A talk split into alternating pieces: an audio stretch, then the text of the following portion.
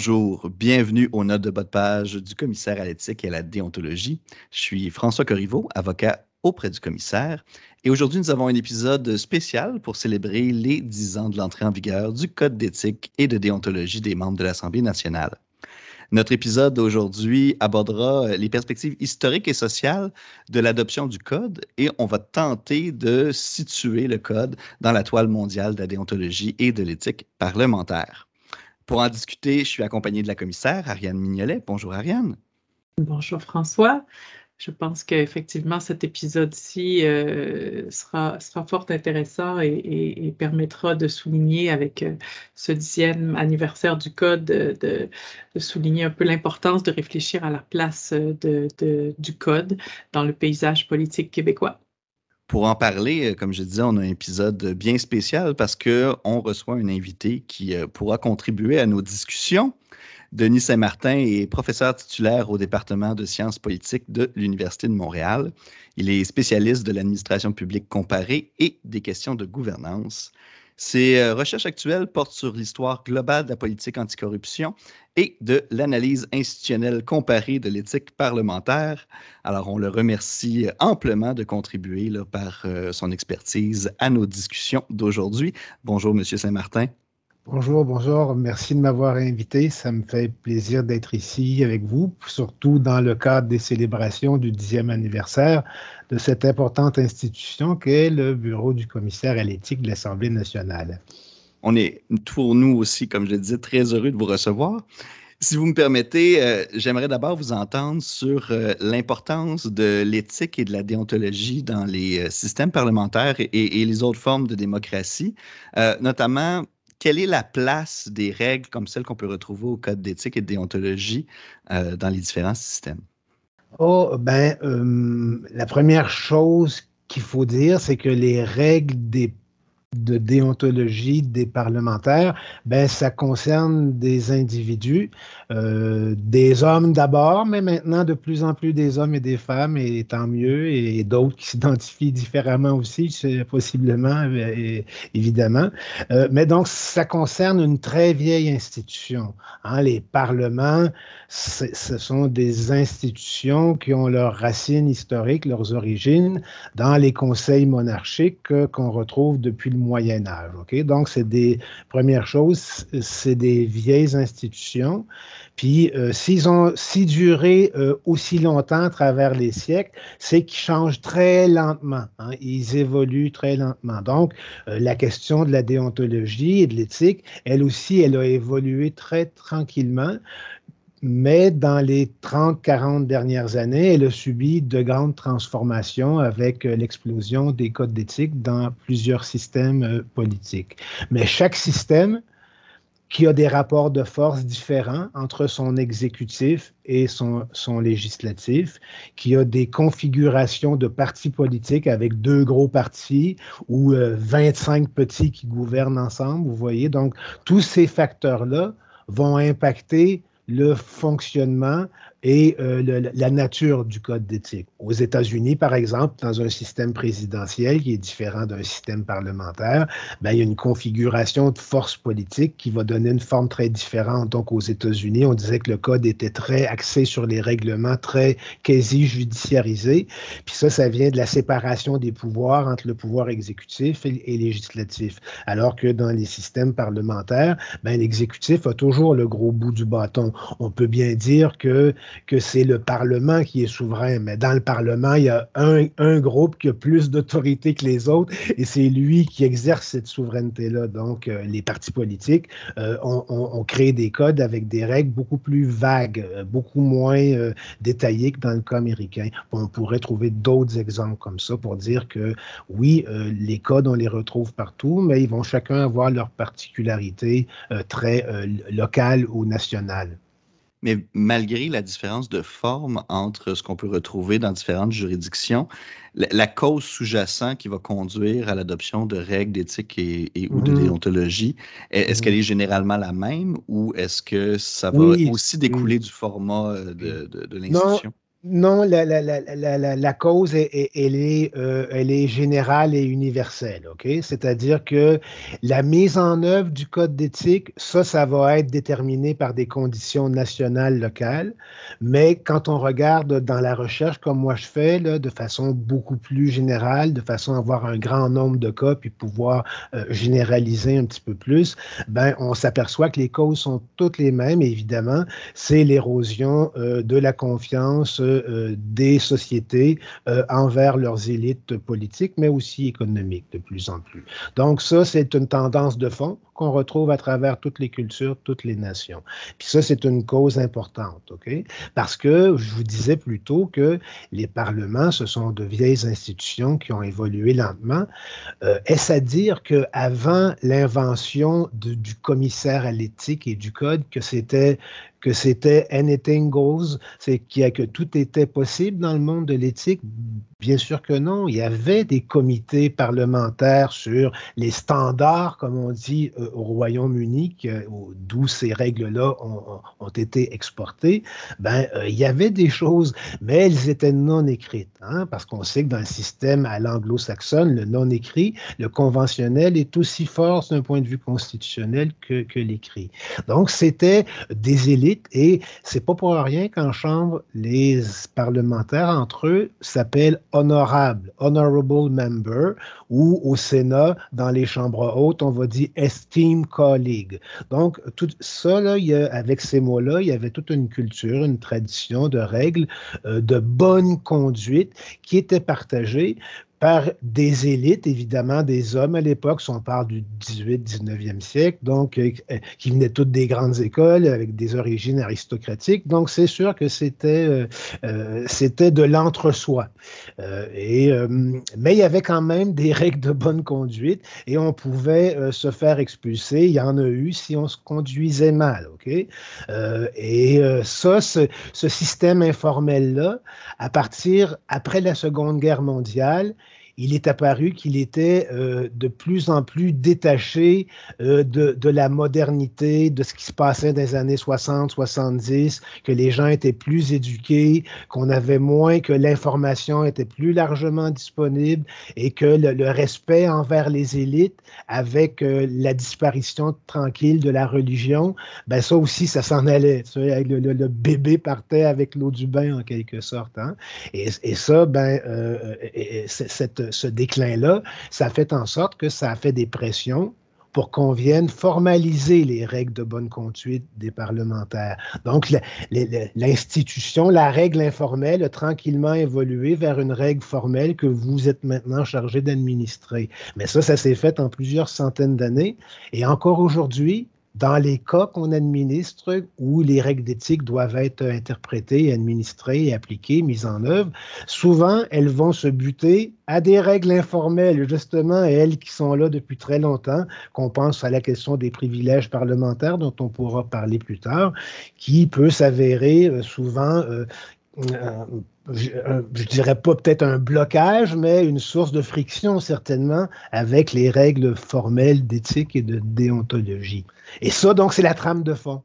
Et tous les hommes et les femmes qui ont fait adopter en chambre des codes d'éthique, que ce soit à Toronto, à Montréal, à Paris ou, euh, ailleurs, à Rome, en Italie, euh, ils ont tous dit, nous faisons ça pour restaurer la confiance des citoyens dans leurs institutions. Ça, c'est le motif qui est évoqué publiquement, qui est celui qui se dit en public de façon très digne et honorable. Mais dans les faits, ben, en tout cas, évidemment, moi, je suis un prof de sciences politiques. Puis nous, euh, on a tendance à concevoir l'action politique comme une action stratégique où on cherche à toujours avoir des gains et éviter les pertes. OK? Et, selon ce mode d'analyse-là, ben, euh, les politiciens, les politiciennes adoptent des institutions d'éthique et des règles lorsqu'ils sont pris les culottes baissées, excusez mon, euh, la, métaphore. Le, le coloré. Oui, excusez la métaphore. Euh, et, le, que là, l'opinion publique est en émoi, l'opposition est au, et, monte aux barricades, il faut agir rapidement. Et là, on va faire de, l'éthique pour répondre au scandale du moment. Donc, il y, a ce que les politiciens vont euh, présenter comme objectif, mais de ce que, ce que vous dites, c'est qu'il y a toujours un événement contextuel sous-jacent qui va mobiliser la décision ultimement, soit sous la forme d'un scandale ou autrement, c'est ça? Oui, c'est ça, les scandales. Donc, au Québec, ça a été la même chose. Il y a eu un scandale de lobbyistes euh, dans, les années de, euh, euh, au début des années 2000 et ça a amené au commissaire au lobbying et aux règles. Ça a été votre prédécesseur. Ensuite, il y a eu un autre scandale. Donc, c'est souvent la cause première de l'adoption des règles d'éthique est un scandale qui vient euh, forcer les politiciens à faire quelque chose qu'ils n'avaient pas vraiment envie de faire parce que les règles informelles faisaient l'affaire de pas mal tout le monde? Euh, guillemets. Donc, les scandales sont venus précipiter et l'origine a été au Royaume-Uni en 1995, un fameux scandale Cash for Question, c'est-à-dire que des députés étaient payés par des entrepreneurs pour poser des questions durant la période de questions aux de l'exécutif, aux ministres du gouvernement. Et c'était une pratique répandue dans tous les partis politiques. Et ça, ça a donné lieu à l'adoption euh, des principes de Nolan qui ont donné lieu euh, au, premier code d'éthique écrit euh, dans le Parlement de Westminster. Puis, ben, ce que j'entends, c'est comme vous disiez, il y a toujours, euh, il y a toujours un intérêt pour l'éthique. C'est pas parce qu'il n'y a pas un code nécessairement à strictement parler, qu'il n'y a pas des règles qui sont suivies, puis il n'y a pas une volonté. Mais la formalisation de ces règles-là contribue, je dire, à un changement de culture, contribue euh, par la création d'institutions à supporter euh, le respect de ces règles-là. C'est ce qu'on espère, hein, qu'un changement de culture euh, se produise, évidemment, parce que les institutions qui gouvernent l'éthique parlementaire ben, ont, des pouvoirs limités, euh, parce qu'elles s'occupent d'un domaine qui est la chasse gardée des parlementaires eux-mêmes en bout de piste. Donc, les commissaires à l'éthique comme Maître Mignolet et les autres à travers le monde, ils n'ont qu'un pouvoir de, d'enquête, de fact-finding et de rapporter les faits le plus objectivement possible aux parlementaires qui, eux, demeurent complètement souverains de, de, de, dire oui ou non à toutes ces belles choses. Euh, euh, donc ça veut dire que euh, ça fait d'un point de vue de perception publique cette co-régulation, parce qu'on parle euh, des commissaires à l'éthique, comme celui du Québec, comme une institution indépendante. Et c'est tout à fait juste qu'elle est indépendante dans son travail de, de retracer le fil des événements et des faits le plus objectivement possible. Mais dans le reste, c'est une institution qui est plutôt de co-régulation, c'est-à-dire qu'elle doit co-gouverner le code avec, les, avec le comité de parlementaires qui, euh, qui, s'intéressent à l'administration du code. Et, ça, ben, euh, ça soulève la question, OK, donc euh, les institutions d'éthique, leur capacité à redresser la confiance du public, ben, elle, est, elle est réelle certainement, mais en même temps, euh, elle est dans l'ombre euh, euh, du pouvoir politique. Et ça, ça vient, ça vient rendre l'évaluation de, tout ça beaucoup plus compliquée. Hein. Est-ce un, frein à, comme, vous l'avez évoqué tout à l'heure, la, raison fondamentale pour laquelle on, s'est tourné, on a voulu consacrer des règles, les écrire, les rendre plus formelles, c'était pour pour augmenter, pour, pour euh, faire en sorte que les citoyens aient plus confiance envers leurs élus, envers leurs institutions? Et est-ce que cette co-régulation fait en sorte que euh, cette confiance-là ou l'objectif qu'on poursuivait est plus difficile à atteindre? Oui, je dirais que oui, parce que euh, votre partenaire pour euh, accomplir euh, le plus efficacement possible les, les, les objectifs euh, généraux de votre mission, ben, c'est les parlementaires. Et s'ils veulent pas bien danser le tango avec vous, ben, c'est sûr que ça va, ça, ça, ça, va créer une perception dans l'opinion publique de, de, de, de, discorde, n'est-ce pas? Et ça, c'est pas nécessairement matière à générer de la confiance. Mais est-ce que si vous étiez complètement indépendante parce que, et, que bah, vous, vous aviez le pouvoir de mettre en œuvre vos décisions, on peut penser que ça serait euh, qu'il y aurait une différence dans l'œil euh, de, de, de, l'opinion publique. Mais ça, c'est peu susceptible d'arriver. Il y a peu de cas où c'est arrivé que je connais. Il y a quand même d'autres euh, d'autres de mes collègues, même à travers le Canada.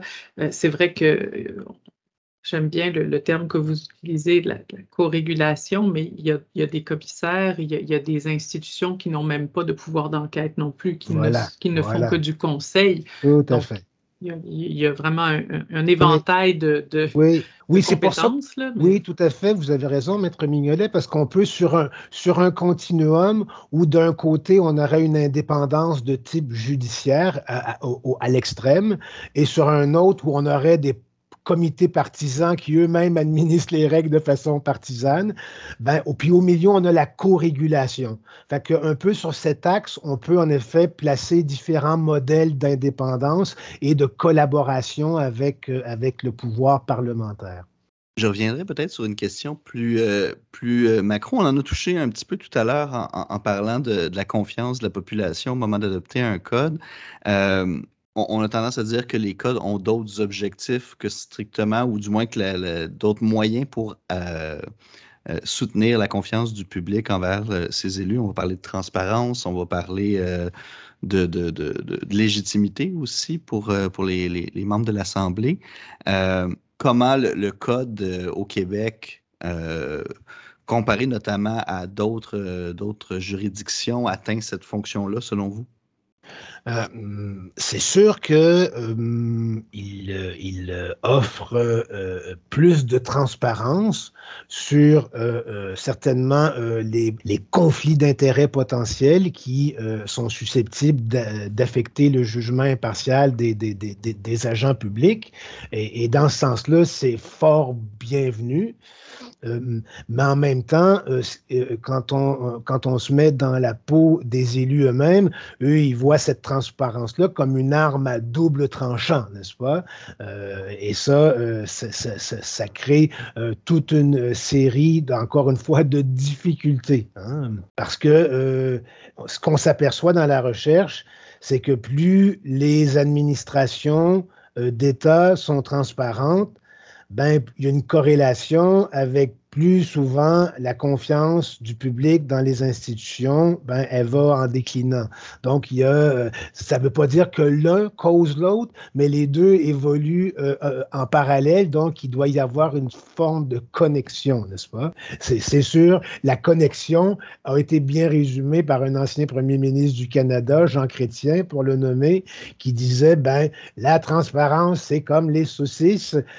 quand les gens savent comment c'est fait, ils ne veulent plus en manger. Donc, euh, moi, je me dis toujours, parce que souvent, on va dire toutes les institutions euh, qui euh, veulent renforcer la transparence et l'intégrité dans le secteur public, on, veut toujours mesurer leur utilité, à savoir, ont-ils fait augmenter la confiance dans le public? Je pense que c'est pas pas, pas par le côté quantitatif qu'on va y arriver. C'est pas, c'est, je pense qu'ils contribuent à améliorer la qualité du débat public sur ce que devraient être de bonnes règles euh, de déontologie quand on est une femme ou un homme en politique. Euh, et ça, ça, c'est plus difficile à, mesurer, mais ça, c'est la vraie affaire. Parce que l'autre affaire, mesurer s'il y a plus de confiance ou il y a moins de confiance, c'est trop une grosse variable, la confiance publique, pour être expliquée par une seule petite chose. C'est multifactoriel mais euh, certainement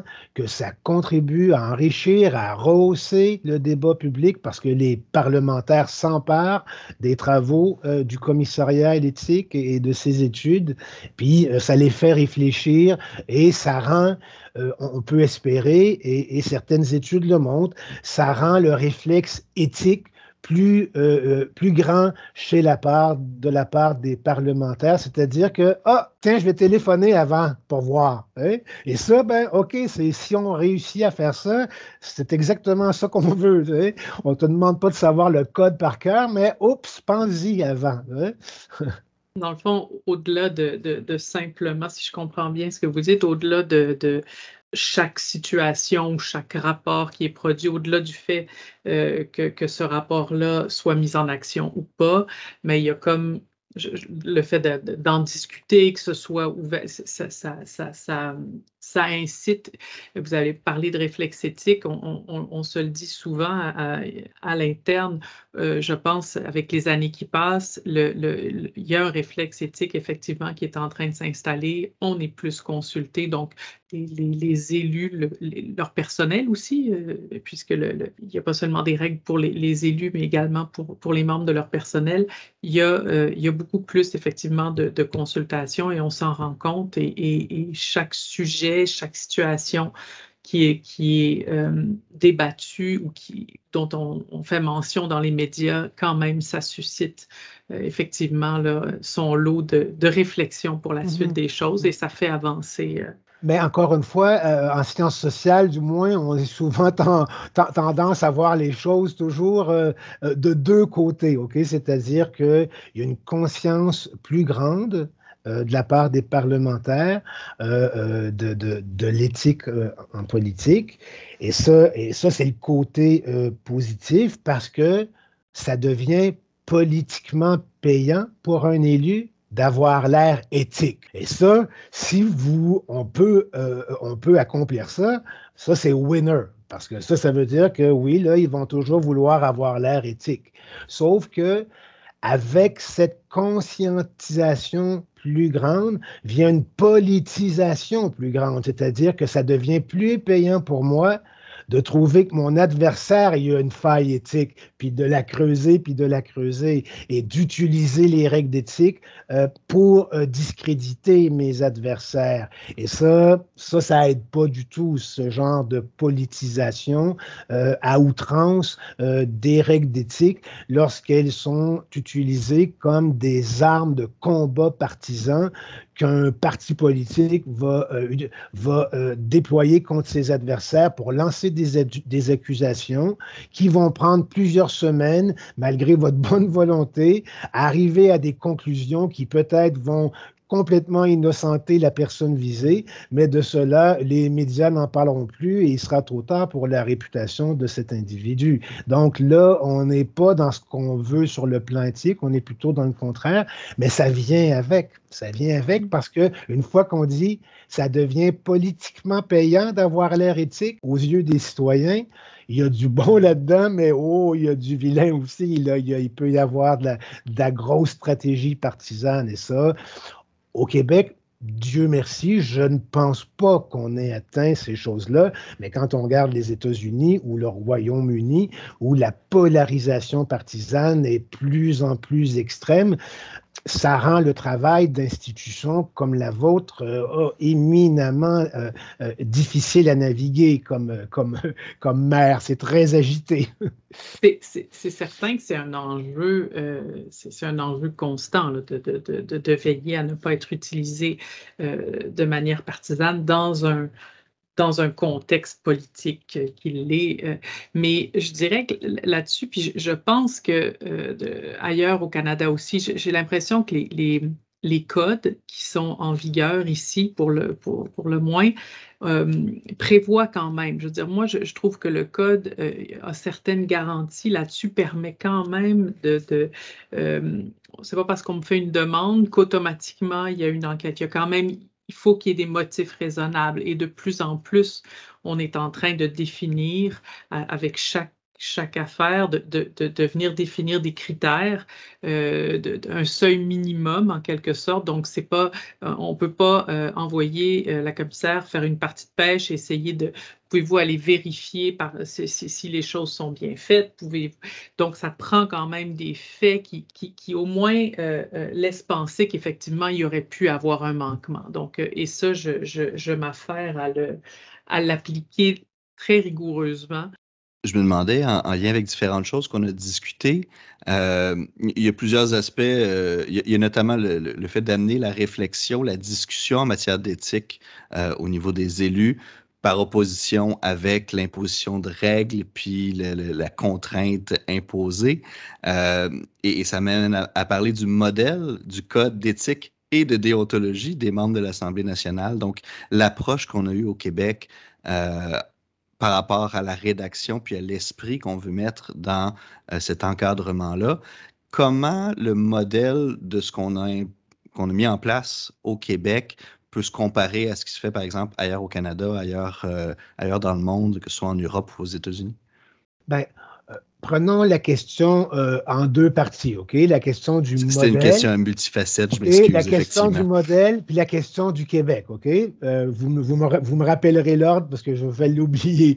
La question du modèle, ben, d'abord, les codes d'éthique ou de déontologie, dans le cas du Québec, c'est encore plus explicite. On comprend bien que ce sont des imitations d'instruments de régulation qui existait avant au sein des professions, n'est-ce pas?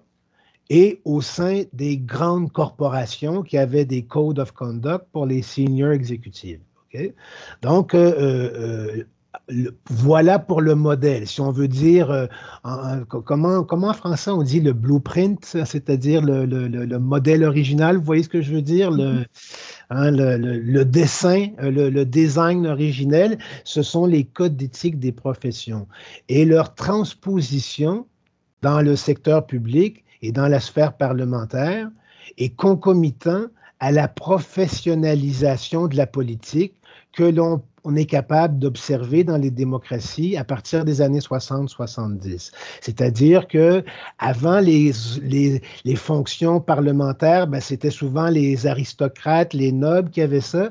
Puis avec la Seconde Guerre mondiale, surtout, ils ont été remplacés par des médecins, des avocats, des comptables, des ingénieurs, tout du monde qui ont des codes d'éthique et de déontologie dans leur profession à respecter et qui ont donc transposé dans l'administration et dans l'institution parlementaire un modèle euh, complètement euh, semblable, n'est-ce pas? Euh, avec évidemment de grosses différences sur la mise en œuvre. Mais donc voilà pour le modèle. Et, dès le départ, ça veut dire quoi?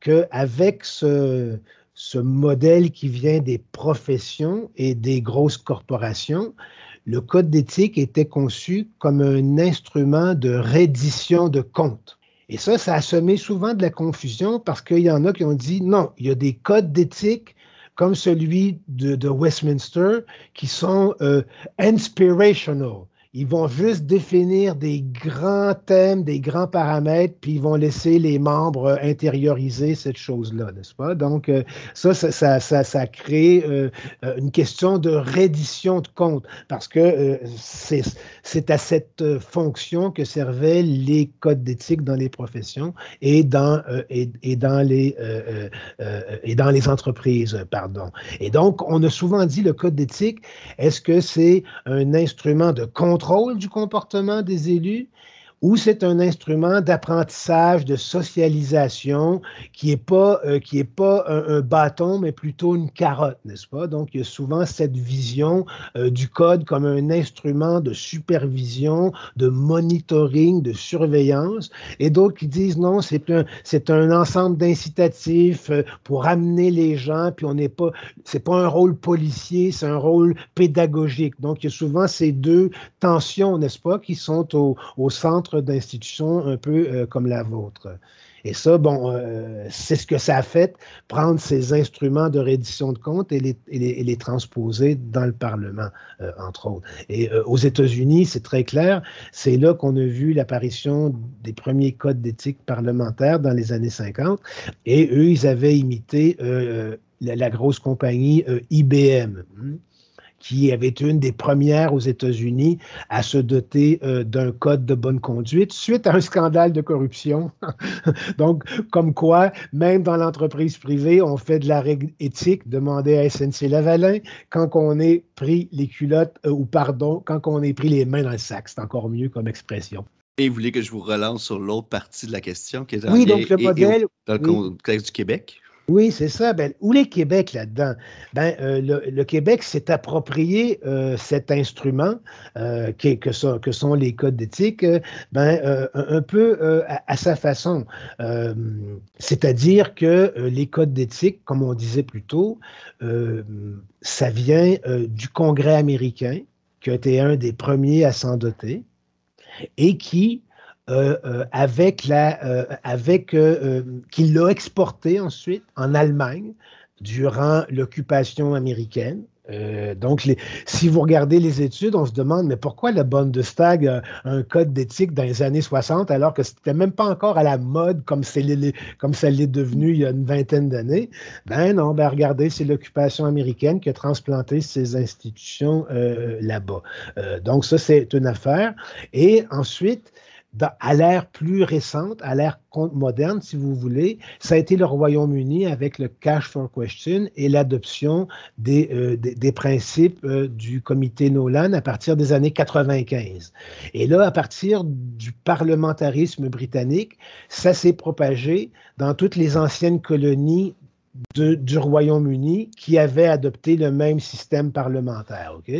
Donc, c'est venu au Canada dans les années 90, dans les provinces canadiennes aussi. Et le Québec a toujours été vu comme un peu comme le mouton noir, euh, c'est-à-dire qu'un des plus tardifs dans mm. les, quand on le compare avec les systèmes parlementaires britanniques, on voit que euh, là, euh, ça a pris du temps alors que tous les autres l'ont fait il y a une vingtaine d'années. Souvent, mes collègues pointaient le Québec du doigt. Mais là, moi, je leur disais, c'est parce que vous comparez une pomme avec un orange, vous ne regardez pas du bon côté. Parce que quand on regarde le Québec, pas du côté de ses institutions politiques, qui ont été imposées de force par la colonisation. Mais si vous regardez ces institutions socio-économiques, son économie sociale, puis son modèle de gouvernance très particulier en Amérique du Nord, là, vous voyez que le Québec est une petite société solidariste et égalitaire selon tous les indicateurs dont on dispose, qui se compare beaucoup plus euh, à la Norvège, à la Finlande, à la Suède et aux petites nations qui euh, euh, ont plus de cohésion sociale, si vous voulez, parce que devant euh, les grandes puissances qui les entourent, ça amène leurs élites dans l'histoire à tout de suite vouloir collaborer entre elles plutôt que de se disputer et de s'affaiblir entre elles. Donc, de ce point de vue-là, si on compare le Québec non plus au système de Westminster britannique, mais si on le compare au régime plus euh, consensuel, solidariste euh, euh, scandinavien, par exemple, dans Scandinavie, mais on s'aperçoit que le Québec est un précurseur, qu'il y a eu un code d'éthique bien avant la Suède, bien avant la Norvège, bien avant les autres. Donc, ça dépend de l'indicateur qu'on utilise pour faire notre comparaison.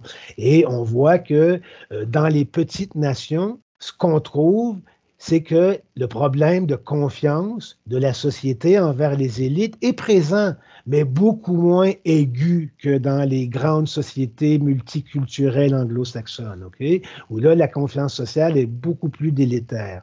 Et ça, ça veut dire que ben, les petites Suèdes que sont le Québec ils n'ont pas senti les pressions de tout de suite se doter d'un code pour refaire la confiance, parce que la confiance, ils l'avaient pas si mal que ça comparé aux autres. ok? Donc, ça explique un peu le retard euh, très relatif quant à l'adoption du Québec en, 2010 euh, de son code d'éthique. Euh, Donc, ce n'est pas une question de résistance, là. C'est pas parce qu'on a. On a... C'était pas en synchronie avec son écosystème socio-institutionnel économique. OK? C'était comme un corps étranger, mais euh, c'est pour ça que le Québec l'a adapté à sa façon de faire. Déjà en l'appelant un code de déontologie, ça marquait, ça marquait un certain regard euh, sur la chose, hein, la façon de la nommer. Euh, c'était une façon de dire, ben, je vais m'approprier cette chose-là. Puis euh, c'est pour ça que ça va avoir une saveur différente au Québec qu'ailleurs. Est-ce que, je, pose la question, vous dites, bon, parce qu'on a appelé ça un code de déontologie, mais c'est également un code d'éthique et, l'inscription des valeurs et des principes éthiques est quelque chose qui est aussi particulier, qu'on ne retrouve pas euh, dans d'autres euh, euh, législations, notamment au Canada, ou en tout cas très peu. Est-ce que c'est une de ces raisons-là aussi? Qui, font qu'on a été, pensez-vous, vers euh, ce choix-là, en quelque sorte, d'inscrire euh, des valeurs et des principes éthiques à se lier à, cette différence un peu euh, sociologique? Ou... On, pourrait, on pourrait certes le supposer. Il faudrait peut-être mieux comparer, mais le code d'éthique de l'Assemblée nationale française qui a été adopté après celui du Québec, si je ne me trompe pas, euh, reprend, euh, reprend pas mal euh, l'esprit du Code québécois, n'est-ce pas? donc, c'est intéressant de voir comment ça se propage, cette, cette, cette institution qui est le Code d'éthique parlementaire, mais ça s'adapte différemment dans des contextes nationaux, locaux différents à comparer par exemple à nos voisins américains où euh, l'univers parlementaire d'inspiration britannique, le Québec est arrivé plus tard, mais comparativement à d'autres euh, univers, vous parliez de, la Scandinavie, euh, vous avez abordé la francophonie également. On est les premiers dans ce. si on se compare avec ce groupe d'oranges-là, qui nous ressemble plus, ben dans ce groupe-là, on est les premiers. Si on se met dans le groupe des pommes parlementaire Westminster British, là, on est les derniers. Donc, euh, moi, je choisis ma pomme. J'aime beaucoup votre, euh, votre illustration. C'est vrai que quand on a tendance à, quand, moi-même je présente le code d'éthique, euh, c'est souvent quelque chose qui revient. Bon, on, a été les derniers au Canada, mais je pense que je vais, je vais changer le, les présentations maintenant pour évoquer ça aussi. Je trouve que c'est beaucoup plus. J'aime cette, cette approche. Et, si, vous, si vous avez deux minutes, certaines études, parce que les codes d'éthique euh, quand ça a été mis en œuvre dans les grandes compagnies, puis maintenant, vous le savez, toutes les entreprises en ont, puis c'est aussi important pour leur réputation que, les parlements. Quand, quand, ça a été mis en œuvre, c'est un instrument de reddition des comptes, c'est-à-dire que les actionnaires, eux ne gèrent pas l'entreprise. C'est les CEO et les autres grands dirigeants. Donc, le code d'éthique était un instrument que les actionnaires utilisaient pour rappeler à l'ordre les dirigeants. OK? Donc, c'était vraiment un instrument de reddition euh, de comptes. Sauf que dans les pays dont on parle, les petites nations de Scandinavie ou même l'Allemagne, les entreprises sont pas gérées comme dans le monde anglo-saxon. Les syndicats co-gouvernent l'entreprise et les syndicats ont des banques ou des fonds comme le Fonds de solidarité chez nous qui investissent dans l'entreprise. Oh, là, ça veut dire que le code d'éthique n'a pas joué le rôle de reddition de compte comme, comme ça joue dans les entreprises où, où c'est, une affaire d'actionnaires contre des dirigeants. Alors que dans le modèle de capitalisme coordonné, que nous avons au Québec et qui ressemble à ce qui, à, ce qui se passe en, en, Europe du Nord, ben là, les syndicats sont co-gouverne l'entreprise, fait que le code d'éthique, il, y a, un grand, il y a un moins grand besoin fonctionnel de reddition de comptes puisqu'ils sont actionnaires en même temps. Donc, ça, c'est une... parce que souvent, dans, dans, mon domaine, on parle d'isomorphisme institutionnel, puis on veut dire que souvent, dans des sociétés, il y a des institutions qui s'additionnent les unes avec les autres euh, pour devenir très harmonieuses entre elles et se complémenter toutes les unes ensemble. Ben, le code d'éthique, dans notre système de capitalisme coordonné et de politique consensuelle où nos élites ont plus tendance à collaborer qu'à se disputer fortement entre elles, ben le code d'éthique, il n'était pas un besoin fonctionnel parce que ce besoin-là était comblé par d'autres façons de faire. Donc ça, ça, ça veut dire que le code d'éthique, au départ, il n'y avait pas beaucoup de complémentarité avec nos institutions, mais là, je pense qu'on est en train justement de tout travailler ça ensemble dans un contexte où, euh, on a bénéficié de l'expérience euh, d'avoir des codes ou des, règles déontologiques qui nous viennent du côté euh, anglo-saxon de, notre culture, et voyant qu'il y a une contribution qui peut être faite du côté de la francophonie, est-ce que vous pensez que le Québec peut jouer ce rôle-là d'amener la, la, discussion sur l'éthique ailleurs faisant profiter de son, euh, sa double nature, je vais dire ça comme ça. Oui, non, tout à fait. moi, j'aime beaucoup voir le Québec comme trait d'union, n'est-ce pas? Euh, trait d'union parce que, à cause justement de, sa double identité au point de vue euh, légal, civil, et entre autres, et, de, sa langue anglaise très fortement présente et du français, bien sûr. et on est un peu comme un trait d'union, c'est-à-dire que les Français, grande puissance s'il en est une, n'est-ce pas, ben, a suivi le Petit Québec parce que le Petit Québec, lui, avait bien vu, lui qui est intégré dans le système anglo-saxon, il avait bien appris sur ses voisins, sur comment ça fonctionnait, les règles d'éthique et tout ça. Et les Français ont appris l'expérience québécoise. Donc, ce rôle de trait d'union, je pense que, euh, et, même par rapport à, la Suède, à la Finlande et à la Norvège, là aussi, on est un trait d'union avec les petites nations qui socio-économiquement euh, nous ressemblent.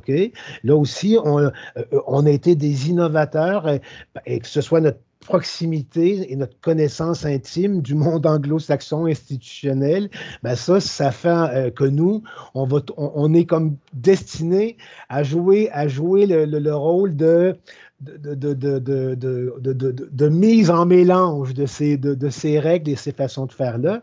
Et ça veut dire qu'on va toujours être euh, à l'avant-garde, en quelque sorte je vois ça comme quelque chose de très positif. Est-ce que, euh, bon, le, code a, 10 ans, donc euh, est-ce que vous avez l'impression que euh, depuis, depuis son adoption, depuis l'avènement du code, est-ce que son, son, application, la, est-ce que ça a déjà eu des... Est-ce qu'on voit, vous, vous, pensez que ça a changé le paysage politique québécois de la manière qu'on se serait attendu? Euh, est-ce qu'en 10 ans, est-ce que c'est utopiste d'imaginer que ça a déjà changé beaucoup et que ça, va se calculer sur des décennies ou est-ce qu'on voit déjà des, euh, changements? Oui. La réponse est oui. Je pense qu'en 10 ans, euh, des progrès considérables ont été accomplis. que les autorités en place, bien qu'elles peuvent pas toujours être en accord et résister, encore une fois, euh, elles sont au moins forcées de donner une réponse publique et, de justifier leur position. Puis ça, c'est déjà un gain en termes de transparence et de démocratie. Euh, et dans ce sens-là, ben, euh, je pense que il y a à la fois un phénomène générationnel dont il faut tenir compte dans ces changements institutionnels qui, comme je disais au commencement, se font ça évolue tellement lentement, les parlements, c'est tellement antique comme institution et ça veut rester antique, n'est-ce pas? Parce que tout le poids de l'histoire et, de la, culture d'une société s'y trouve.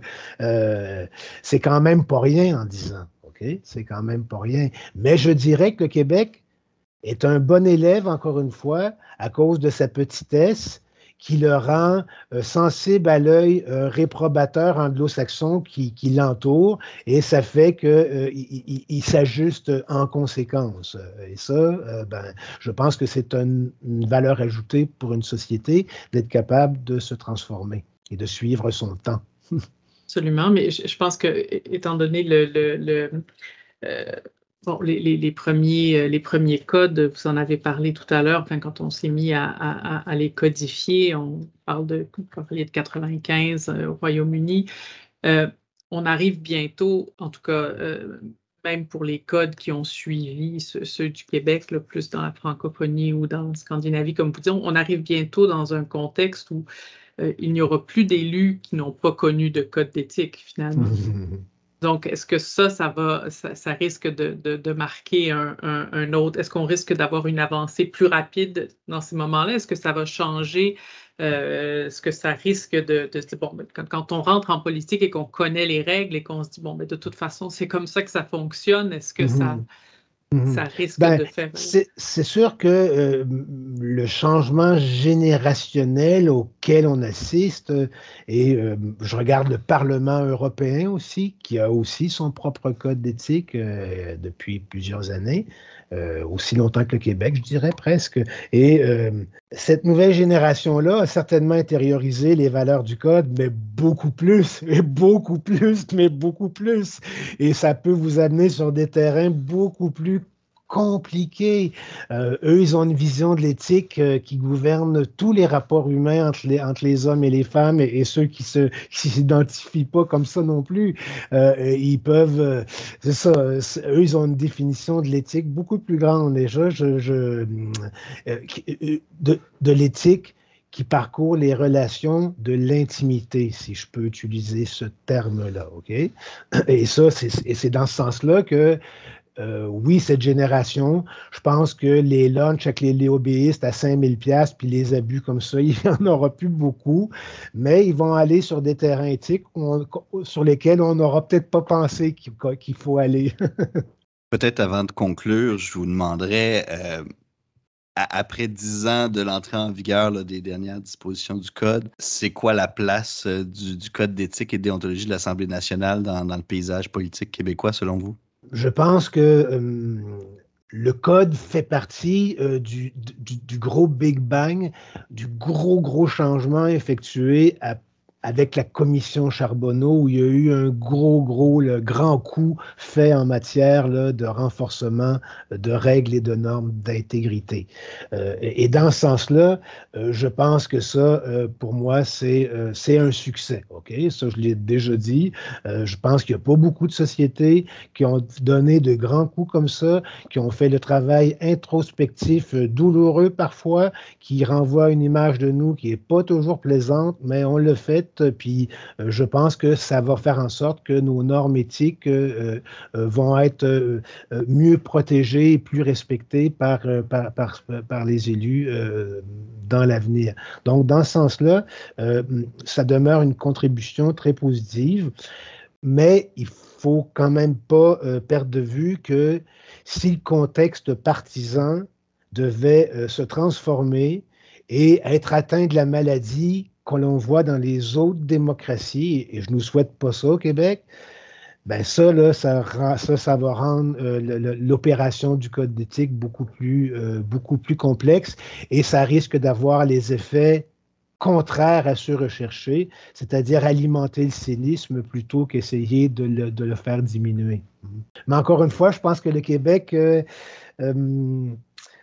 la tradition de politique un petit peu plus consensuelle euh, qui a prévalu euh, depuis la Révolution tranquille, c'est-à-dire une majorité en faveur, en faveur du fait français vibrant au Québec, ben ça, ça veut dire que nos élites vont toujours rechercher à, travailler ensemble, puis ça, c'est une bonne chose pour l'éthique. Je pense que ça peut être une, une belle euh, conclusion ici. Ariane, je te laisserai peut-être le mot de la fin.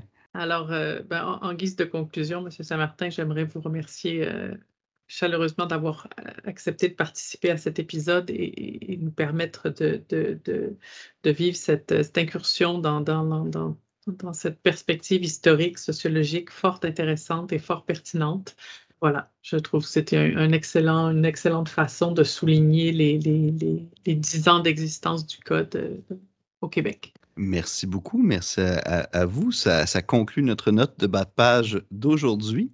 Euh, pour plus d'informations sur le code d'éthique et déontologie des membres de l'Assemblée nationale ou pour obtenir les coordonnées du commissaire, vous pouvez visiter notre site web au ced-qc.ca. On vous invite à suivre les médias sociaux du commissaire, notamment sur Twitter, Facebook, LinkedIn et YouTube. Monsieur Saint-Martin, merci encore mille fois de votre participation aujourd'hui. Bienvenue, merci à vous. Et merci Ariane, comme toujours. À nos auditeurs, merci d'avoir été avec nous. Bonne journée, un joyeux anniversaire au Code d'éthique et de déontologie et à la prochaine note de bas de page.